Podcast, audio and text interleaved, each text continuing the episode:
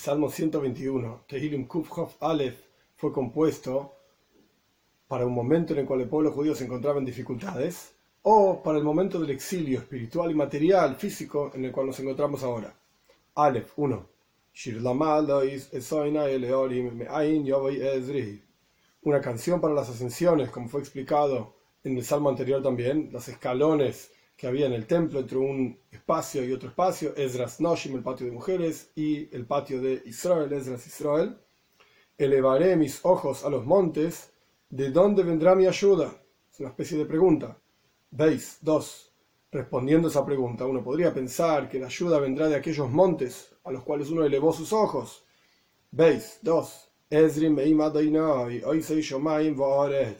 Mi ayuda vendrá, por así decir, no está escrito la palabra, pero eso es lo que quiere decir, de Dios, hacedor de los cielos y la tierra. Gimel 3. Al iten la moit raglejo, al yonum No permitirá que resbalen tus piernas, no dormita tu guardián. Dalet 4. Israel. He aquí no dormita ni duerme el guardián de Israel. ¿Qué diferencia hay entre Yonum e Ishon? Dormitar y dormir, al fin y al cabo lo mismo. Podríamos decir, en términos bien sencillos, que es la misma cuestión, simplemente poético. Dormir, dormitar es todo lo mismo. Pero los comentaristas dicen que dormitar es cuando la persona está cansada y simplemente cierra los ojos, es algo temporario, no es que se fue a dormir, está dormitando, por así decir, algo temporario. Y dormir, lishon, significa cuando la persona a la noche se va a dormir y ese es su descanso, por así decir. Esta es la diferencia. Entonces, dormir y dormitar, estas son las dos cuestiones. Algo temporario y algo fijo. Hey, 5. Dios es tu guardián, Dios es tu sombra a tu diestra. Vov. 6. Durante el día el sol no te va a golpear y la, la luna a la noche en general en la mística judía está explicado que la luz del sol es como caliente, las dificultades de, calientes no te van a molestar, sea lo que fuera que quiere decir, y tampoco las dificultades de la, frialdad. Es decir, la luna es, es, una luz también, pero es una luz fría, así está explicado en la mística. Entonces por eso dice, ni el sol te va a golpear de día, ni la luna a la noche tampoco. Paréntesis, en términos un poco más profundos, existen dos actitudes, por así decir, que uno podría tomar. Está la actitud de calentura, cuando la persona tiene calentura por el mundo, por el exilio, etc. Esto no te va a hacer daño. Y también la frialdad, lo opuesto a la calentura, también es un problema. Durante la noche la luna tampoco te va a afectar. Es decir, la frialdad hacia Dios, hacia la Torah, las mitzvot, ni la calentura hacia el mundo material, ni la frialdad hacia la Torah, las mitzvot, te van a hacer daño. Dios te va a cuidar. Como continúa diciendo Zain 7.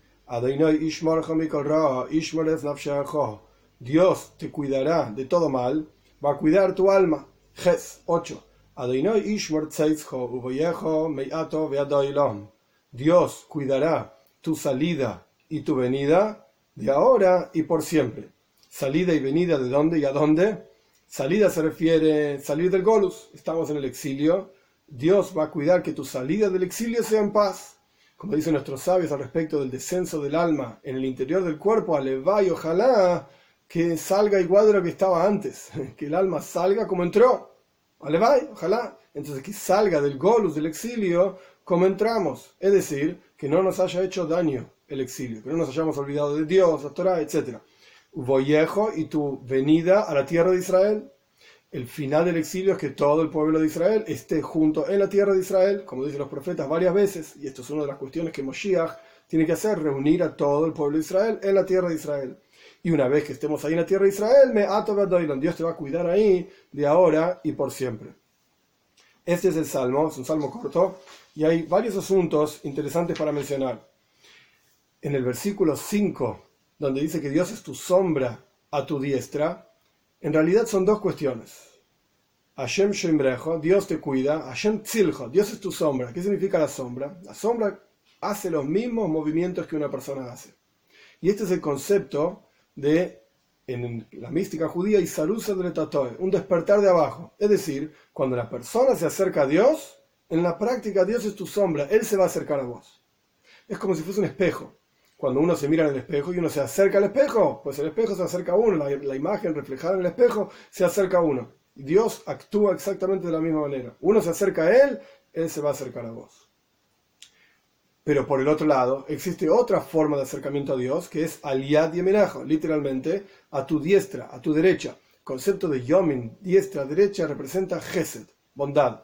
Existe un acercamiento que en la mística judía se llama Isarusa de la Eila, un despertar de arriba, en donde Dios, por amor, y ahí está gesed, bondad, amor, Dios por amor a sus hijos, a cada uno de nosotros, Él se acerca a nosotros, sin esperar que nosotros nos acerquemos. Entonces existen estas dos formas de relacionamiento con Dios.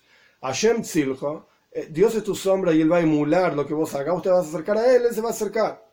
Y por el otro lado, Dios es tu, es tu sombra a tu diestra. Es decir, Él se va a acercar incluso sin que uno se acerque a Él. En el versículo 1 hay dos formas de leer este versículo. Shir Lamalo hizo una canción para las ascensiones, elevaré mis ojos a los montes, y después viene una pregunta retórica. Me ain yovoy Ezri. ¿De dónde vendrá mi ayuda? Y el próximo versículo explica, Esri me ayuda viene de Dios, etc. Pero hay otra forma de leer este versículo. Me ain es una frase donde uno está afirmando algo, no está preguntando. Justamente me ain, de la nada, ain significa nada, me ain y Esri. ¿Qué voy a confiar en los montes? ¿Voy a confiar en el mundo? ¿Voy a confiar en las cosas materiales? Me ain, de la nada vendrá mi ayuda. Es una afirmación. ¿Qué significa esto? La nada por excelencia es Dios. Decimos que el mundo entero fue creado de la nada al algo. ¿Qué es la nada? ¿Dios lo llamamos nada? Llamamos nada a aquellas cosas que no comprendemos. En la práctica, Él es el verdadero ser y nosotros somos nada. Entonces, ¿por qué lo llamamos a Él nada? Porque a nosotros nos comprendemos a nosotros mismos, nos captamos y a Dios no lo entendemos. Abrimos los ojos y no lo vemos. Entonces lo llamamos nada, algo que trasciende la comprensión. Justamente de ese nada vendrá mi ayuda. Ahora bien, ¿qué nivel de Dios, por así decir, representa el concepto de nada? Las letras de la palabra Ain son tres: Aleph, Yud, Nun.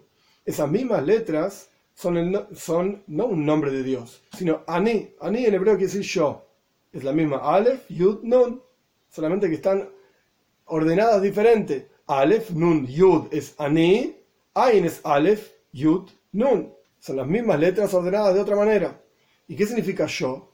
Yo significa un nivel de Dios tan profundo, la esencia misma de Dios que ni siquiera nombre tiene. No se puede poner ningún tipo de forma ni ningún tipo de identificación. Es Él, Él mismo. Ané, yo. Entonces, ¿de dónde vendrá mi ayuda? En realidad podemos decir, efectivamente, la esencia de Dios está conmigo en todos lados, en todas las situaciones, y Él es el que me va a ayudar. Y este es el concepto más básico y más profundo de bitochen, de confianza en Dios que no solamente yo confío en que Dios puede hacer cosas buenas, etcétera, sino que efectivamente me en yo voy Esri, mi ayuda va a ser de Dios. Él va a hacer esas cosas buenas por mí, incluso si yo no me lo merezco. Que ayer nos dé el el mérito de poder salir del Golus, del exilio. Hashem que Dios cuide nuestra salida del exilio y tenemos que tener la confianza absoluta de que Dios dijo a través de sus profetas que efectivamente vamos a salir del exilio y esa, esa redención vendrá a Me'ain, del Ani, del Yo mismo, de la esencia misma de Dios, con la venida de Mashiach pronto en nuestros días.